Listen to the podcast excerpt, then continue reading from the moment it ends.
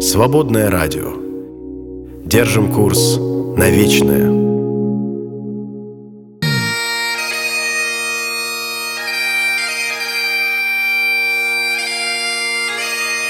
Дары реформации –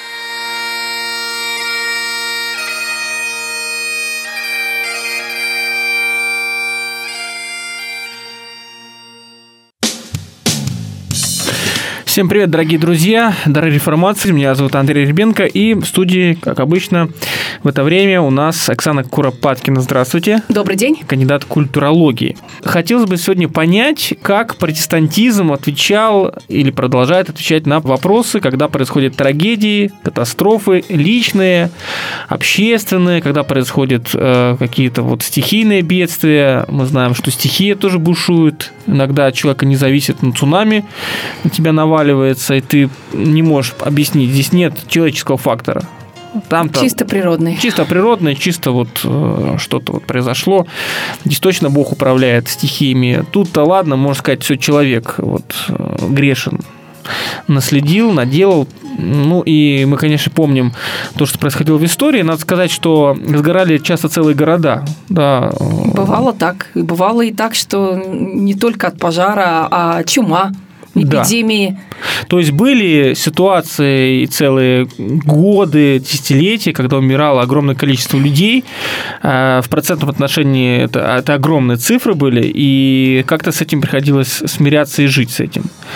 Вот попытаемся с вами э, понять, э, как протестантизм отвечал, как отцы реформации переживали внутренние потрясения, социальные катаклизмы. Ну, давайте попробуем с вами порассуждать, э, что можем сказать. Вот есть какие-то богословы, не знаю, какие-то лидеры мнений протестантизма или отцы реформации, которые вот об этом что-то говорили? Ну, разумеется, потому что они не могли избежать общей человеческой участи и жили в крайне неспокойное время. А мы более остро, возможно, переживаем какие-то трагедии, потому что наша жизнь в целом, по сравнению с тем, что было, скажем, там, в веке 16-17, более благоустроена. Но что там про 17 век говорить? Даже более благоустроена, чем жизнь наших бабушек и дедушек. Кстати, мы это не ценим часто. Мы говорим, вот как ужасно, забывая, что времена были куда более ужасные. И люди, соответственно, переживали это менее остро. Ну, что совершенно понятно. А человек не может э, постоянно находиться в ситуации стресса, ему нужно с этим что-то делать. И ко всему человек привыкает, и к плохому, и к хорошему, чаще всего к плохому, потому что его в падшем мире, э, к сожалению, больше. А хорошее еще надо успеть увидеть, а плохое тут и видеть не надо. Вот оно тебе, пожалуйста. Э, и, соответственно, какие-то адаптивные механизмы просто необходимы для выживания человека, а, независимо от того, верит он в Бога или нет. Применительно же к раннему протестантизму, к отцам реформации, важно понимать, что те рецепты, которые они предлагали и которые, более того, сами проживали на примере своей жизни, а, вполне вписывались в парадигму человека позднего средневековья, раннего времени, а, и до сих пор работают а, для людей глубоко религиозных. Вот это надо понимать. Вот просто чтобы было понятно. Если сейчас кто-нибудь а, напишет в социальных сетях, а, что, например, там произошедшая трагедия или какая-то другая вот подобная ей а, произошла потому, что Бог дает а, таким образом знак людям, что необходимо покаяться или обратиться, а, или вот более жесткий вариант, что те, кто потеряли своих родных и близких, а, должны принять это как волю Божью, Бог дал, Бог взял, А, и еще усугублю это, да, что эта трагедия дана была а, родственникам погибших э, а, для того, чтобы они, так сказать, потренировались в стойком принятии страданий. Ну, мягко говоря, это будет воспринято не слишком ласково. Или наказывают за что-то. Да, Подумай, да, да. значит, наказал. И это будет воспринято в штыки, человека обвинят в жестокосердии, и самое удивительное, что, скорее всего, эти люди будут правы. Моя главная претензия к этим, к этим людям. А, ну, не то чтобы претензия, а наблюдение, что это говорится, скорее всего, секулярным человеком, даже если он называет себя верующим, а, для секулярных же людей. А, то есть это как и с вопросом теодицеи. Вопрос прежде всего упирается в то, как мы видим себя и Бога. Ну, не на словах, потому что катехизис, ну, православные, скорее всего, не читали, но что-то о нем слышали. Протестанты в началах веры это точно воспитаны. А, то есть знать это головой, повторять правильные слова одно, а верить и принимать это совершенно другое.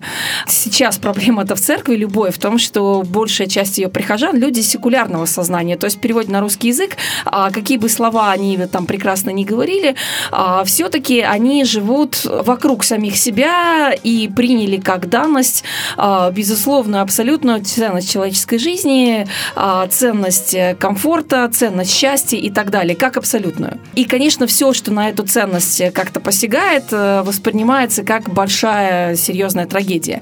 И для этих людей ссылки на э, то, что есть некто там с большой буквы, кто держит мир в своих руках, а, и что все совершается ради спасения души, нерелевантно просто по той причине, что современный человек не очень понимает, что такое спасение души, зачем его от чего-то спасать, а, но вполне понимает э, то, что касается его родных, близких и его личного благополучия. Поэтому для него, скажем, ну, те рецепты, которые предлагались отцами реформации, их последователями, кажутся какими-то дикими и неутешительными.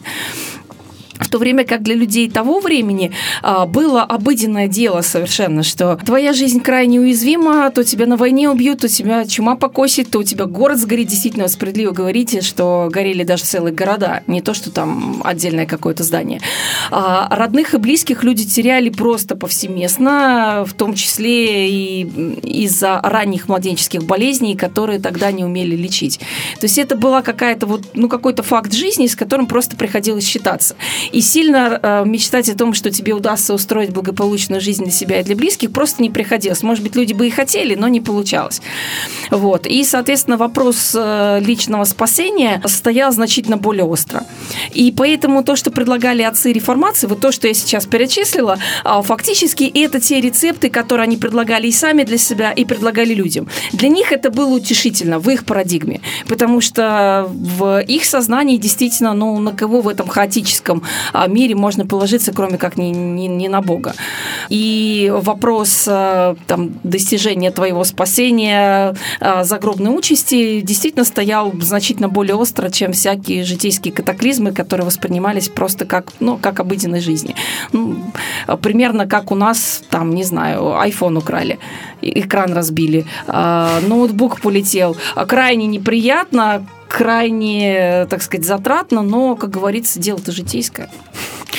Вот в интересную мысль вы сказали, хочу так уточнить. Э, вы говорите о том, что прихожане протестантских церквей сегодня секуляризировались? Ну, безусловно. Как и прихожане православных церквей, как и прихожане католических церквей. Я здесь не делаю различий.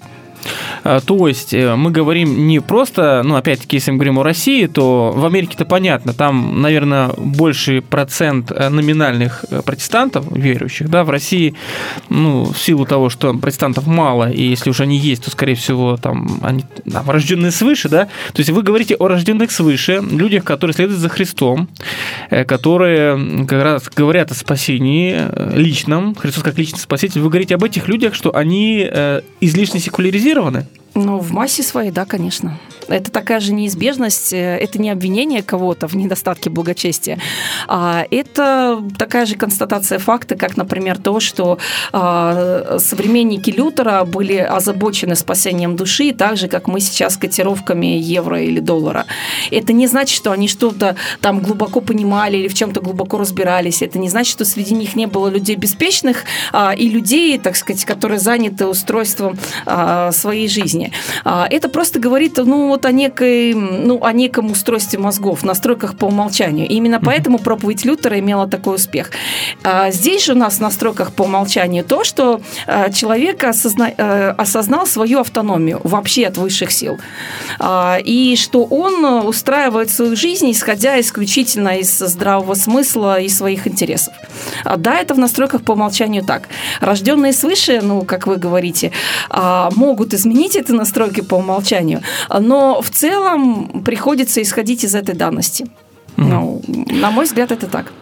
Я хотел бы, чтобы мы мысль это зафиксировали. Вы можете не соглашаться, друзья, пишите, Да, может, вы протестуете, как же так? Наоборот, мы же как раз и говорим больше всех о спасении души, о рождении свыше. а Вы нам про секуляризм говорите, о том, что э, мы такие вот, получается, уже привитые, да, можно сказать, от рождения вот западными ценностями, да, в этом смысле. Да, как, э, Настройки по умолчанию. Интересное выражение, что вроде как бы мы можем, конечно, много говорить о э, действительно этом пресловутом рождении свыше, о том, что так важно личное спасение, следование за Христом. Мы такие монахи в миру, что называется, да, но в миру все-таки, да, в этом миру, в 21 веке, да, вот в этом миру мы монахи и вполне себе приспосабливаемся к этому миру при этом, да, и при Да. этом вп- вполне себе э, любим действительно более-менее комфортную жизнь, ну, взять протестантов, э, в принципе, неплохо-то живут, не голодают как-то, да, ну, как и личную жизнь да. умеют обустраивать иной раз лучше, чем, например, немножечко там отсталые православные, да, ну вот так, в кавычках, да, в том смысле, что православие,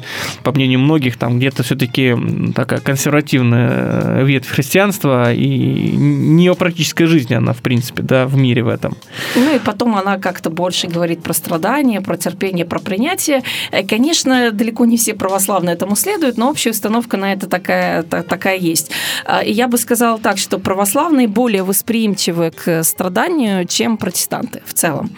А Хотя, вот как я э, позже скажу, а, это странно, потому что протестанты должны быть ну, не менее такими стойкими, чем православные в принятии того, что мир несовершенен, и, короче, жизнь – боль. Да, и хочу еще такую мысль выразить о том, что протестант э, 16 века ну, сильно отличается от протестанта 21 века. Если вы Несомненно. думаете, что это прям вот одно и то же или где-то очень сильно похоже, то на поверку может оказаться, что это очень не похоже. Хотя эту мину замедленного действия опять-таки заложили те же самые протестанты, чтобы к этому пришли, к чему пришли. Ну, Но об этом мы поговорим после музыкальной паузы. Будьте с нами, друзья.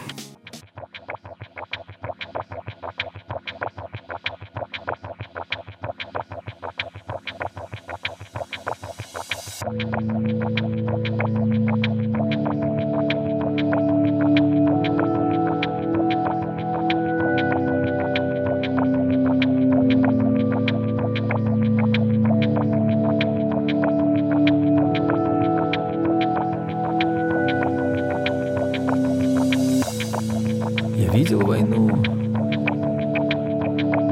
до края земли.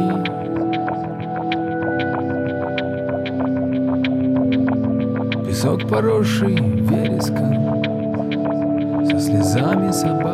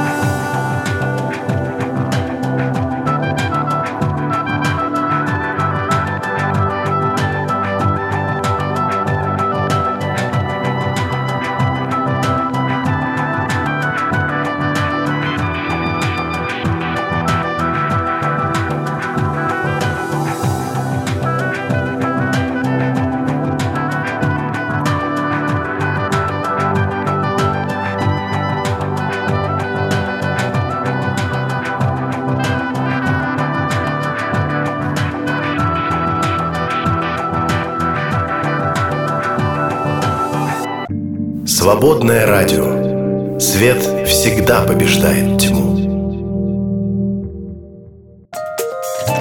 Продолжаем, дорогие друзья, ток-шоу «Дары реформации». Меня зовут Андрей Ребенко. Сегодня в гостях у нас кандидат культурологии Оксана Куропаткина. Здравствуйте. Добрый день. И мы продолжаем сегодня говорить о трагедиях, э, о катастрофах в истории и как относились к этому отцы-реформаторы и как вообще это отразилось э, в традициях реформации. И мы с вами стали говорить в первой части э, уже о том, что же нового привнес протестантизм. Ну, во-первых, давайте так отметим, что-то новое, принципиально новое в рамках христианства отцы-реформаторы предложили в плане отношения к таким трагедиям? Ну, если только а, особый подчеркнутый сты, стоицизм по отношению к э, совершающимся бедам и установка на то, что это именно закалка характера, не только подражание Христу, а, не только призыв к покаянию, не только ощущающие силы страдания, о чем мы, скажем, из православия знаем, а, но еще, что это э, своего рода тест yourself. А, проверь себя, насколько ты устойчив, а, насколько ты действительно силен. Вот. То есть это средство такой самопроверки, закалки и тренировки. Вот, кстати, любопытно, что а, при том, что ранние протестанты ругали Аристотеля, потому что его сильно любили католики, считали, что люди слишком переборщили с Аристотелем, вообще с греческой философией, вместо того, чтобы Библию читать. А при этом они весьма уважительно относились к стоической традиции. Это одна из школ э, древнегреческой философии, которая стоит на том, что а, необходимо стойкое перенесение страданий, а, что мир, э, жизнь не сахар, а, что человек э, постоянно будет э, находиться под влиянием внешних сил, а, и его счастье, его покой, его благополучие, его самоуважение коренятся в нем самом. А, то есть хочешь не быть зависим от природных сил, от внешних обстоятельств, которых ты не можешь контролировать, а, выработай свою личную реакцию на них. И поэтому идеалом для стоиков был человек, который сохраняет невозмутимость при любых ситуациях. Пожар, наводнение, землетрясение, а, что угодно, а человек э, сохраняет, как говорят сегодня, покерфейс и а, проявляет стойкость и силу духа. Для древних римлян эта философия оказалась очень популярна, потому что вполне совпадала с э, а, культом мужества и стойкости в древнеримском войске. С видимым уважением к этой традиции относился и апостол Павел. И она попала в ранний протестантизм, особенно в а, кальвинистский его толк, э, у самого Кальвина, у его последователей. Это был один из пунктов переложение древнегреческой философии, с философии вот этой установки на а, мужество, на стойкость, на невозмутимость, это стало из древнеримской добродетелью добродетелей к добродетелью протестантской, ну, если уже сказать, кальвинистской. Ну, потому что фатализм, Бог все предопределяет, поэтому что упираться-то? Какой смысл? И вот этот еще момент тоже насчет а, фатализма и принятия Божьей воли. А, в принципе, в раннем протестантизме мы увидим это практически у всех, там, включая Лютера и лютеранскую традицию, но прежде всего, конечно, это у кальвинистов так. А, поскольку д- у Бога все в руках, он лучше знает, что и как э, следует делать, человеку необходимо в любой момент а, понять, что есть воля Божья, а, и покориться ей так же, как ей покоряются мусульмане. Причем это не только слова, это практика жизни. Сам Кальвин э, пережил э, немало жизненных потрясений, в том числе и личных трагедий. А, дети, рожденные им от, э, от любимой жены, умерли во, во младенчестве, его любимая жена тоже умерла. А, и Кальвин по этому поводу говорил, что Бог и сам а, Отец и знает, что необходимо его детям. Воистину Господь нанес глубокую и горькую рану нам, забрав нашего младенца. Но он сам является отцом и знает, что необходимо его детям. И когда умерла жена э, Кальвина, то он не изменил своего повседневного графика, не отказался от своих повседневных обязанностей. При этом он не женился, то есть чувство долга не сподвигло его к тому, что нужно жениться на женщине нелюбимой. Память любимой женщине он сохранил до конца своих дней. А, Но, тем не менее, как война войной, а обед по расписанию, точно так же и потрясение, горе, личное горе личным горем, а свои обязанности ты обязан выполнять как часы. И Кальвин в этом плане э, показал пример, э, как следует, э, как следует делать, и это перешло к его последователям. И если мы, например, на англоязычную литературу посмотрим, то увидим там следы вот этого самого. Кто там самый главный молодец? Тот, кто переносит жизненные испытания, сохраняя силу духа и покорность воле Божьей. Мгм. Человек-машина, в общем.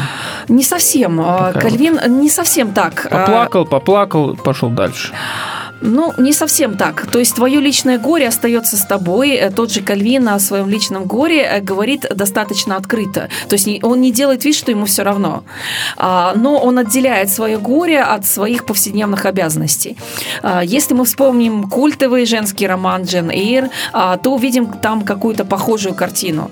Джейн, пережившая окончательный, бесповоротный, как ей кажется, разрыв с любимым человеком, вынужденная бежать от него, тем не менее сосредоточена на исполнении своего долга. Она честно нам говорит о том, что она несчастлива, что она э, переживает, что это разбило ей, ей сердце, и вряд ли она кого-то, вообще говоря, сможет полюбить. э, полюбить. Э, но ее обязанности – это то, что она должна делать.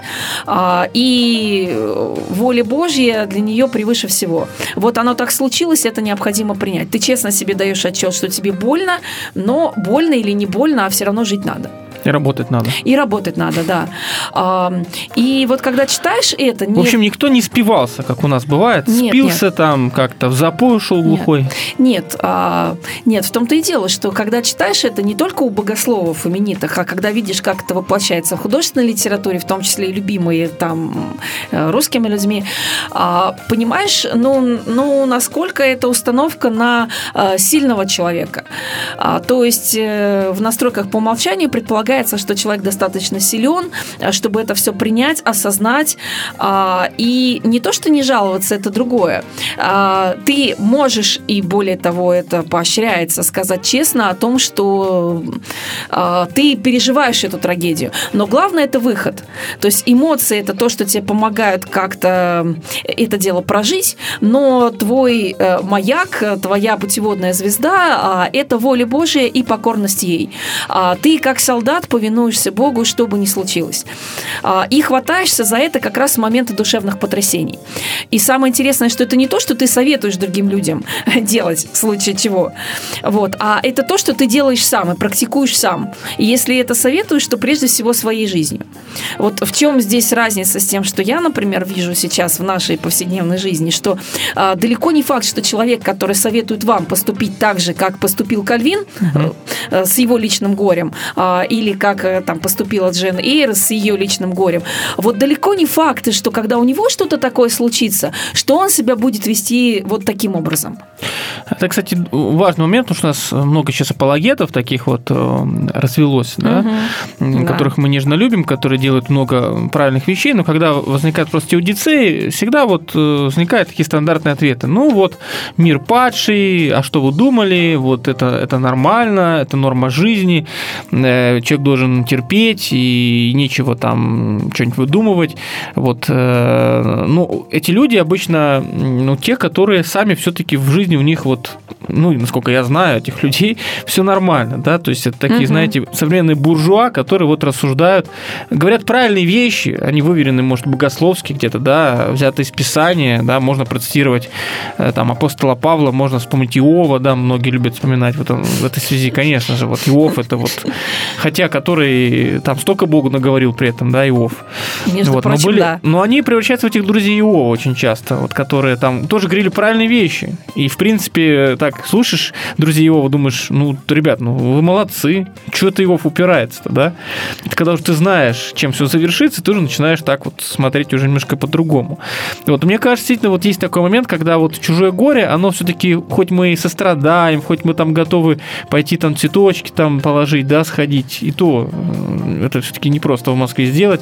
Э, Да, мы можем как-то внутренне посочувствовать, но вот и где-то советы дать, но когда сами сталкиваемся, вот вопрос, что будет в нашем происходить в сердце и в нашем Но в сознании. том-то и дело, что сила раннего протестантизма, будь то кальвинистского или лютеранского толка, состоит в том, что а, люди не давали советов, которые не а, исходили из их жизни и не исходили из их опыта. Вот им, ну, к ним можно относиться по-разному, и к советам, и к людям, а, но одно несомненно, что там дело не расходилось, слово не расходилось с делом.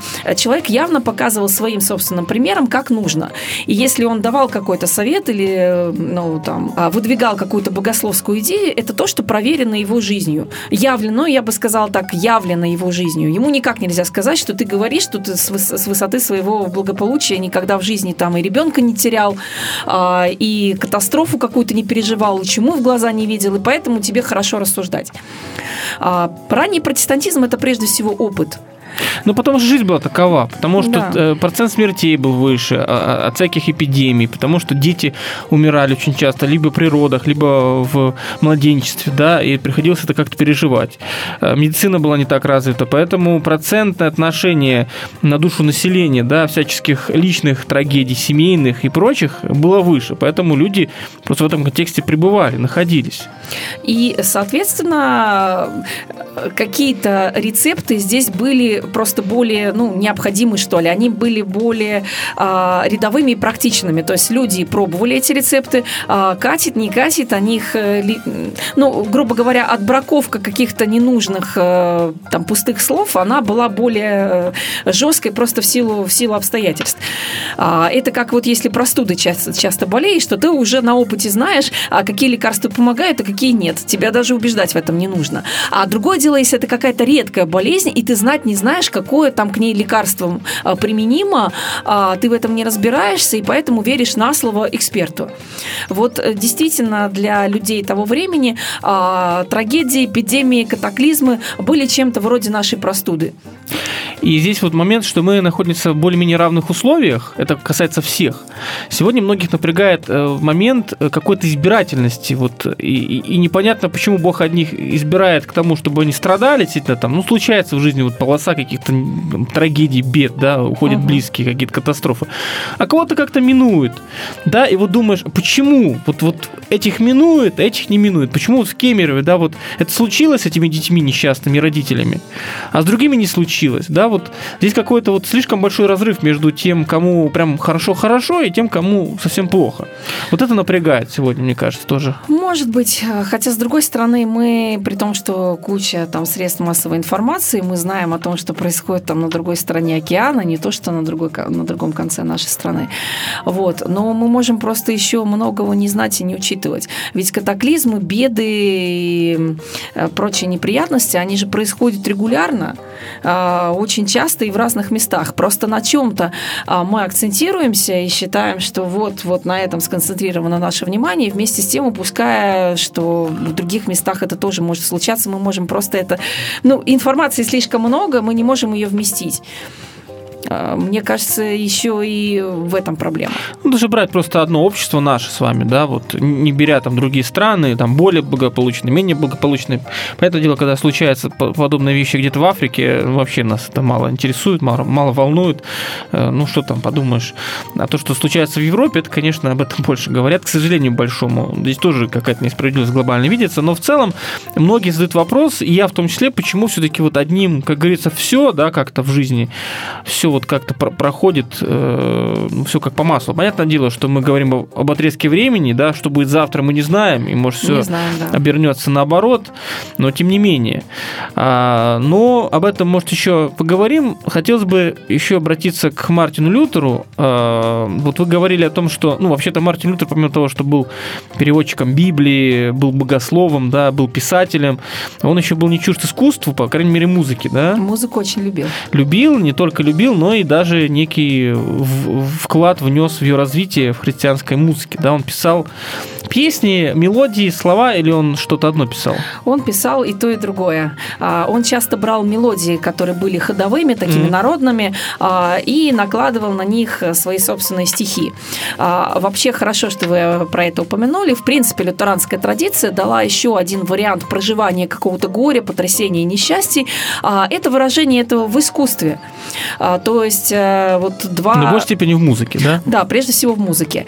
Ну, э, во-первых, э, это самый известный хорал Лютера «Бог наш оплот» в переводе, в переводе на русский язык, «Ein feste Burg ist unser Gott» по-немецки. И еще один хоралописец, гимнописец, это пастор Филипп Николаи, который жил в конце 16-го, начале 17 века, который тоже написал свою не менее знаменитое произведение, а, как говорится, не от хорошей жизни. А Мартин Лютер свое произведение, свой гимн, который называется гимном реформации, часто он исполнялся в 17 году, написал в 1529 году, когда а, жизнь его была крайне неустойчива. А, произошел этот шпайерский рейхстаг, когда, когда сторонники Лютера подали шпайерскую протестацию против осуждения, осуждения Лютера, когда в его жизни все было нестабильно, было много врагов, противников, и было вообще непонятно, что и как, и его жизни угрожала прямая опасность. И вот он пишет свой гимн. А, Филипп Николаи, э, тоже лютеранская традиция, а, пишет свой гимн как «Прекрасная утренняя звезда» о любви к Иисусу Христу, а как ответ на эпидемию, эпидемию, возникшую в его городе. А, и пишет этот гимн с целью утешить и подбодрить э, своих прихожан. И причем интересна тональность этих двух великих произведений. У Лютера речь идет о том, что Бог наш оплот, и мы вместе с ним противостоим нашему древнему врагу. И все равно победа будет за нами. Враг будет будет разбит, победа будет за нами. У Филиппа Николаи сосредоточенность на том, что а, душа соединяется с Богом, а, в любви к Нему, а, и благодаря этому для нас весь мир, весь мир умер. То есть Бог наш защитник и Бог наша любовь. А, и это то, что людей реально утешало. И само по себе, мне кажется, это примечательно. Может, нас утешит. Послушаем этот Бог наш оплот, э, такой хорал, и вернемся, продолжим, друзья.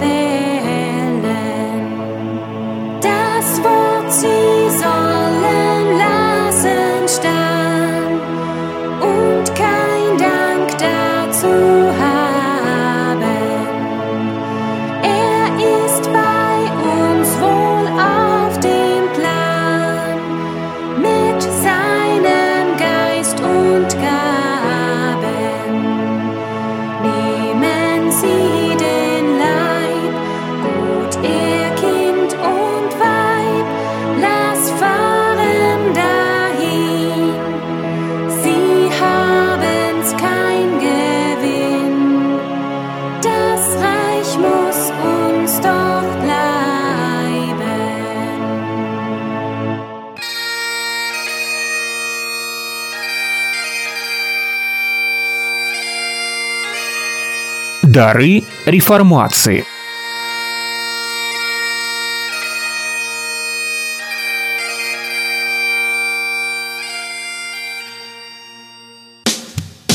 А здесь даже более такой вот милитаристский вариант «Господь наш меч». Не только оплот, но и меч даже. Немножко разный смысл все-таки. Это вот мы э, прослушали такой вот хорал, автором которого является Мартин Лютер сам. И вот такая вот песня утешения э, во всяких бедах. Вот сообщение пришло от слушателя. Э, Это у нас Владимир из Новороссийска пишет. Кажется, разное отношение к страданиям и смерти у православных протестантов обусловлено разными понимань... разным пониманием Царства Божьего. Протестанты верят, что только возрождение свыше открывает туда вход. И если человек при жизни не принял Христа, то за порогом смерти ему уже ничто не поможет. Православные же могут вымаливать своих умерших, просить у Бога спасения души для них. Вот как вы прокомментируете, как православный человек, э, прав наш слушатель или нет? Но я не очень вижу, как, э, даже если принять, что он прав, а, как это влияет на разные отношения к страданию. Ам, Я бы сказала, что в принципе, э, там, скажем, протестантизм 16-17 века даже 17 века, где активно уже транслируется идея рождения свыше, а, не сильно в отношении к страданию расходится с православием.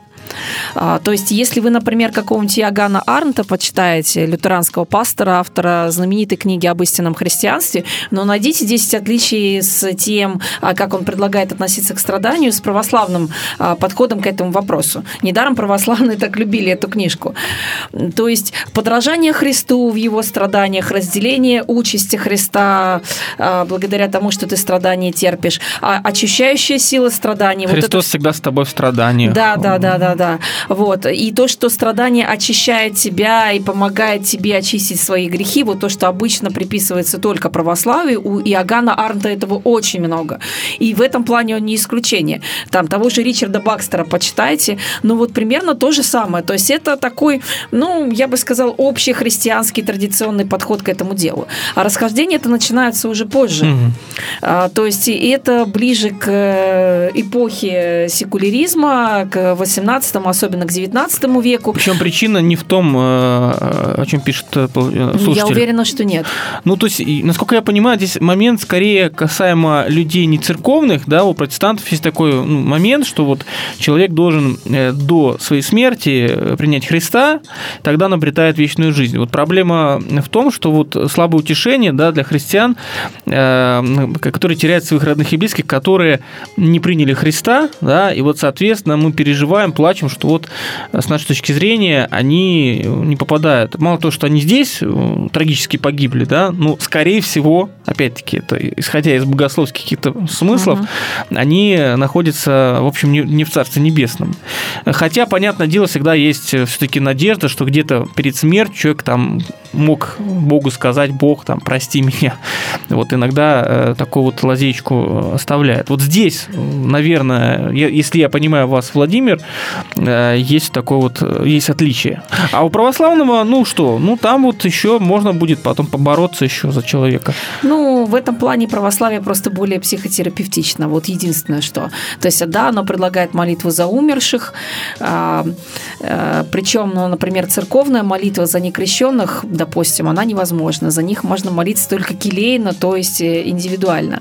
Вот. Но тем не менее. А, То есть э, помолиться за усопших, э, да, для православных значительно более органично, чем, скажем, для протестантов. Ну, то есть вот Это это правда, с да. умершим есть эта связь какая-то, Да, вот, да, да, да. вот она как-то облегчает. Э, Особенно, если ты понимаешь, что он как-то вот, ну, явно не дотянул до, до святости, да, ну, понятно, святость тоже понятие растяжимое. А вот у протестанта уже все, вот обрываются связи, нет, вот этого нет молитвенной связи даже. Даже с теми, кто вроде как бы попал куда надо, ее тоже же нет, по сути. По сути, да. Но это было прямо в самом начале реформации, когда э, реформация, в принципе, разрывала связи между церковью уже ушедших э, от нас и церковью живой.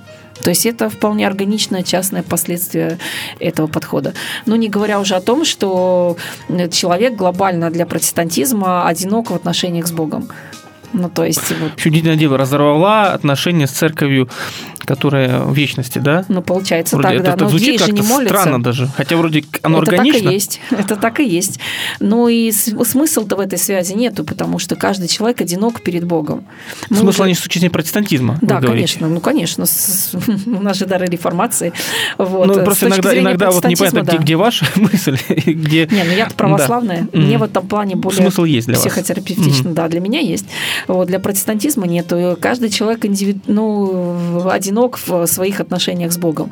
А, Собственно, мы даже с вами поэтому говорили, что а, или в следующий раз можно об этом более подробно поговорить, что а, массовые страхи, связанные с реформацией, с новым временем, они в том числе вокруг этого. Но человеку страшно быть одиноким. И в 16 веке страшно, и в 21 веке страшно.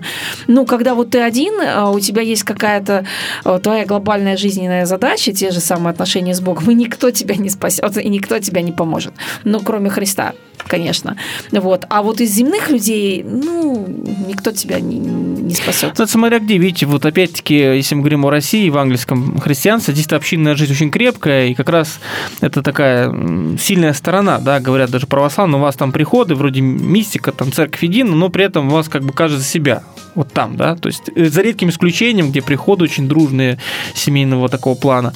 А у нас, понимаете ли, общинная жизнь, у нас поддержка, вот для того в церковь нужно ходить, потому что один-то пропадешь, а мы тебя всегда омоем, утешим, слезу оботрем. Ну, Где а- надо по голове дадим, чтобы там, или пинка, чтобы Проблема- где-то мотивировать Но к чему-то. проблема в том, что сущностно-то церковь для протестантизма не нужна. Мы об этом с вами говорили. То есть она, безусловно, нужна. Но она как прагматично педагог- нужна. Да, да, да. Прагматично она нужна как инструмент. А, И общинность протестантизма не удаляет, э, как сказать, экзи- не умаляет экзистенциальной, что ли, стороны вопроса. Все равно если в твоих отношениях с Богом что-то не так, община хоть на уши встань, она ничего не сделает.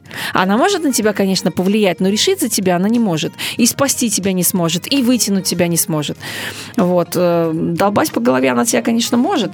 Э, Там те же кальвинисты явно показали нам пример, как это, как это можно делать. Но глобально, сущностно, она тебя не спасает. Община человека не спасает. Ну, Спасает только Бог. И поэтому как-то не крутись, как-то не вертись, а все равно ты остаешься одиноким. А уж когда человек ушел от себя куда-то, ну, короче, в мир иной, а то тут уже все. Тут уже никакая земная община не поможет. Потому что она здесь, а человек-то уже там. Но в этом смысле прав Владимир, который говорит, что вот здесь разница она вот присутствует. А Отношение к трагедии вот в этом смысле может где-то оказаться немножечко иной. Хотя, понятное дело, что люди-то разные, и православные разные, ну, раз иной православный там чуть ли самоубийством не покончит свою жизнь, да? Да бывает А такое, бывает протестант, который при том, что вроде тяжелее, а вот как стоик, вы говорите, будет переживать это твердо и, и не бояться этого одиночества, а где-то, наоборот, его, ему сильно помогут в общине. То есть все, конечно, тут своими нюансами, и все очень индивидуально. Вот хотелось бы вернуться к тому вопросу об эволюции. Да, вот э, интересный момент, что протестантизм вот э, ввел это понятие, да, как, или, как говорите, вот подход такой сто- стоический, да, что вот мы принимаем страдания, мы твердо следуем за Богом, понимаем, что вот Бог, он там абсолют, он суверен, особенно в кальвинизме, да, Ну, прослеживается, да, да, да. и нечего там роптать, в общем, все под контролем у Бога. Да, и он Но- лучше знает, как, как лучше. Да, да, Но со временем происходит такой интересный момент. То есть э, то, что протестантизм вот предлагает э, и, соответственно, э, является сильной стороной, далее, э, поскольку протестантизм как раз утверждает ценность личности, индивидуального э, отношения человека и Бога, соответственно, со временем оно приходит к тому, что человек все более и более э, становится самостоятельным, И суверенным. суверенным, да, Да. и в этом смысле приходит идея ценности человеческой жизни, что вроде бы логично, да, и современные западные ценности, которые, в принципе, ну, понимаем, что в них там много хорошего, правильно, ведь мы понимаем, что ценность человеческой жизни, что в этом плохого, да, Ничего. Э, ценность свобод человеческих, каких-то прав, это же нормальные ценности, да, мы к ним привыкаем, хоть мы где-то упираемся, но опять-таки можно о нюансах говорить. Ну и, соответственно, это, можно сказать, детище протестантизма. То, к чему вы э, мы пришли, вы говорите, к секуляризации и Да. даже настройки по умолчанию, когда человек в этот мир приходит, рождается, воспитывается, даже в России, да, вот такой вот со скрепами, да, то, что мы любим говорить, православная такая, еще с оттенком э, атеистического прошлого, коммунистического, э, даже здесь мы видим эти настройки работы, да, что вот мы как-то начинаем возмущаться, а почему, почему страдают люди, почему это я должен страдать, почему я, а, а не он, чем он лучше меня или чем хуже меня, что этот человек страдает, а я такой молодец. Вот как вы прокомментируете э, вот как мы пришли к этому и, и, и, и как быть сегодня? Ну, закономерный процесс. Вы же сами про это сказали, что а, ценность э, личности человеческой, которую задал протестантизм, в какой-то момент э, вошел с, э, в клинч а, с ценностью Бога как абсолютного суверена, а, абсолютного владыки, господина, которому должна быть посвящена всю, вся жизнь. А как только из отношений, из мира реально на уровне ощущений уходит Бог, то человек остается совершенно один в мире полном страданий, несправедливости и так далее. Э, и если для самого себя человек становится более важным, а, то тогда, конечно, любые вопросы становятся неизбежными. А само ну, и Писание, и в конечном итоге и протестантская традиция могут дать выход человеку, который задает вопросы, но выход-то этот э, а, конструктивно остается один, а такой, какой был у Иова. Мы знаем, а, что в конце книги Иов добивается встречи с Богом, однако Бог ему не объясняет, почему произошло то, что произошло. Иов ничего не знает про заставку всей трагедии, о том, что Бог фактически заключил пари с э, сатаной. Бог отказывается ему что бы то ни было объяснять, и смысл его речей, в общем, сводится к тому, что ты здесь кто? Ты мир сотворил говорил? Нет, ну и молчи. Вот. А, на что Иов отвечает, что вот я слышала тебе только лишь, а теперь увидел лицом к лицу и а, отхожу и раскаиваюсь в прахе и пепле. А, и потом следующий поворот. Э, Иов является во сне одному из друзей Иова и говорит, что упросите Иова, чтобы он принес за вас жертву, потому что вы говорили обо мне не так правильно, как раб мой Иов. Подстава заключается в том, что то, что говорил Бог, и то, что говорили друзья Иова, были ну, не сильно друг от друга отличаются. И тем не менее, а, друзья Иова оказались менее правы, чем он сам. А, Иова обругали, но ну, то есть Бог ему сказал, что он не прав. Но при этом он оказался более прав, чем его друзья. А с точки зрения там философской или логической, ты это читаешь, и ты не понимаешь, что хочет сказать автор. А, но с точки зрения богословской понятно. То есть э, Иов обретает ответ не в словах Бога, не в том, что ему э, предлагается какое-то внятное, рациональное объяснение, угу. почему так произошло, и даже не в том, что он понимает вообще всю ситуацию. Бог ему отказывается эту ситуацию объяснять, а просто в самом факте, что Иов встретился с Богом лицом к лицу.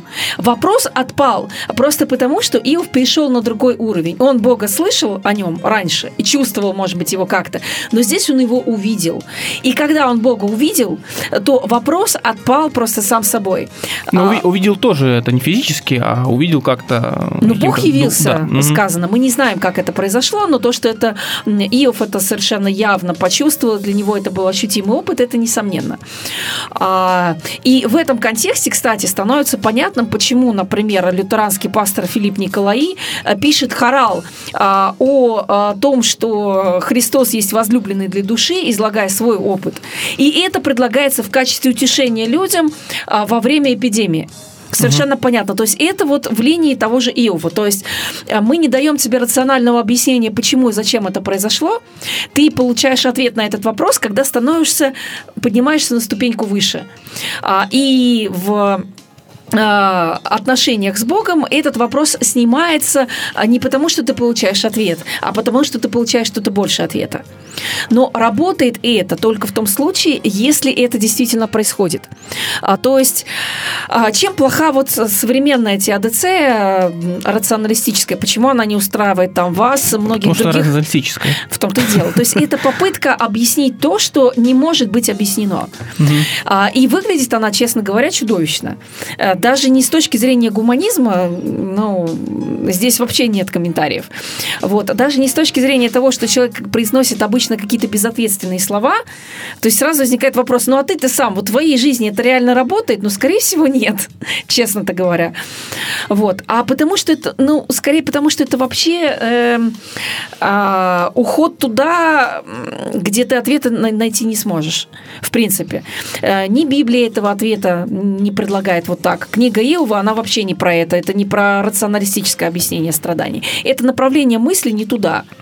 А, и это ответ на вопрос, ну, это ответ на вопрос, который больше, чем а то, что было произнесено. Ну, то есть, грубо говоря, вопрос Иова был не столько, может быть, даже в том, э, почему с ним это происходит. А вопрос скорее заключается в его требовании встретиться с Богом лицом к лицу. И вот на этот вопрос Бог дает ответ а не на э, сопутствующие, так сказать, э, эмоциональные потрясения. Ну вот и все.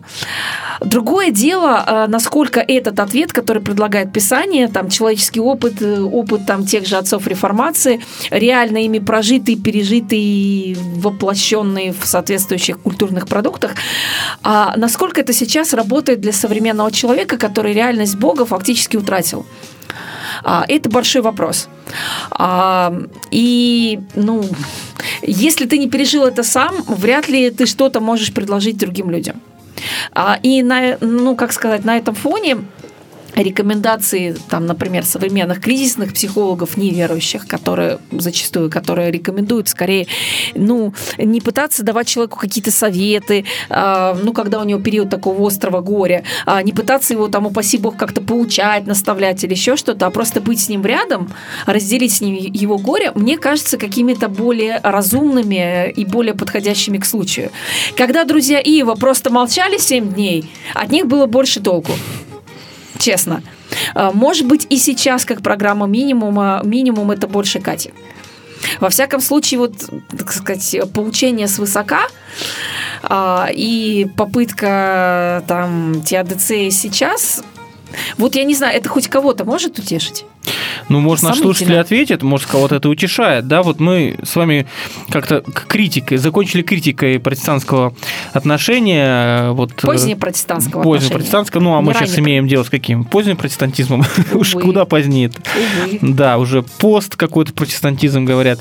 А, хотя есть всячески уже постмодернистские внутренние веяния, течения, когда, опять-таки, многие протестанты как раз и переходят к рациональному какому-то, да, к чему-то такому невразимому. И я думаю, что за этим будущее. Вот видите, как получается парадокс исторический представитель в том, что в начале идеи были очень правильные, и в рационализации нет ничего, кажется, плохого, да, вроде объяснить все по полочкам разложить, люди устали, да, чего-то постоянно непонятного. А хочется, да, чтобы понятно, написано четко, инструкции, четкие песни понятные, четкие богослужения. С другой стороны, ценность жизни, да, индивидуаль, индивидуальности перед Богом. Но, но, к сожалению, со временем мы приходим к тому, что индивидуальность становится индивидуальной и, соответственно, независимой уже от самого Бога, да, да даже, да, да. даже для верующего человека, казалось бы, вроде, вот он верующий, он говорит о рождении свыше, при этом э, это присутствует где-то, да, зримо или незримо, э, как вы говорите, на сроки по умолчанию. С другой стороны, рационализация всего приводит, приходит к тому, что мы привыкли к ней, хотим все объяснить, а мир, реальность, жизнь сложнее, чем какие-то схемы рациональные. Несомненно. И мы к этому не готовы. И, соответственно, ропот вот именно здесь может возникать, что нас никто не может нам объяснить, нас не удовлетворяет, вот, а при этом все уже, знаете, как такие вот старшие отцы пытаются нам что-то объяснить. Вот так вот. Ну ничего, я думаю, что все-таки в протестантизме есть э, и прочие потенциальные возможности заложенные. И ну, многие да. современные богословы и апологеты, они все-таки пытаются идти в эту сторону. Я бы хотел, чтобы этот, э, это движение продолжалось. Кого-то удовлетворяет рациональное объяснение, надо сказать. Есть люди, которым более-менее, по крайней мере в теории, не знаю, как в практике жизни, но людям, людей это устраивает. Ну и хорошо. Но должны быть разные варианты, векторы и разные э, тоже всяческие э, конструкции, концепции. Спасибо вам, Оксана, что вы были с нами. Всегда, пожалуйста. Да, спасибо за интересный разговор, друзья. Все будет хорошо. Давайте верить в лучшее. Утешайтесь, если в жизни нехорошо. Всем пока. До свидания.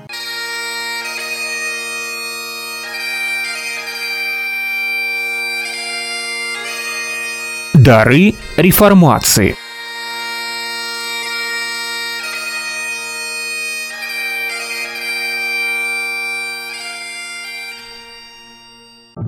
Вы слушаете «Свободное радио». В конце все будет хорошо.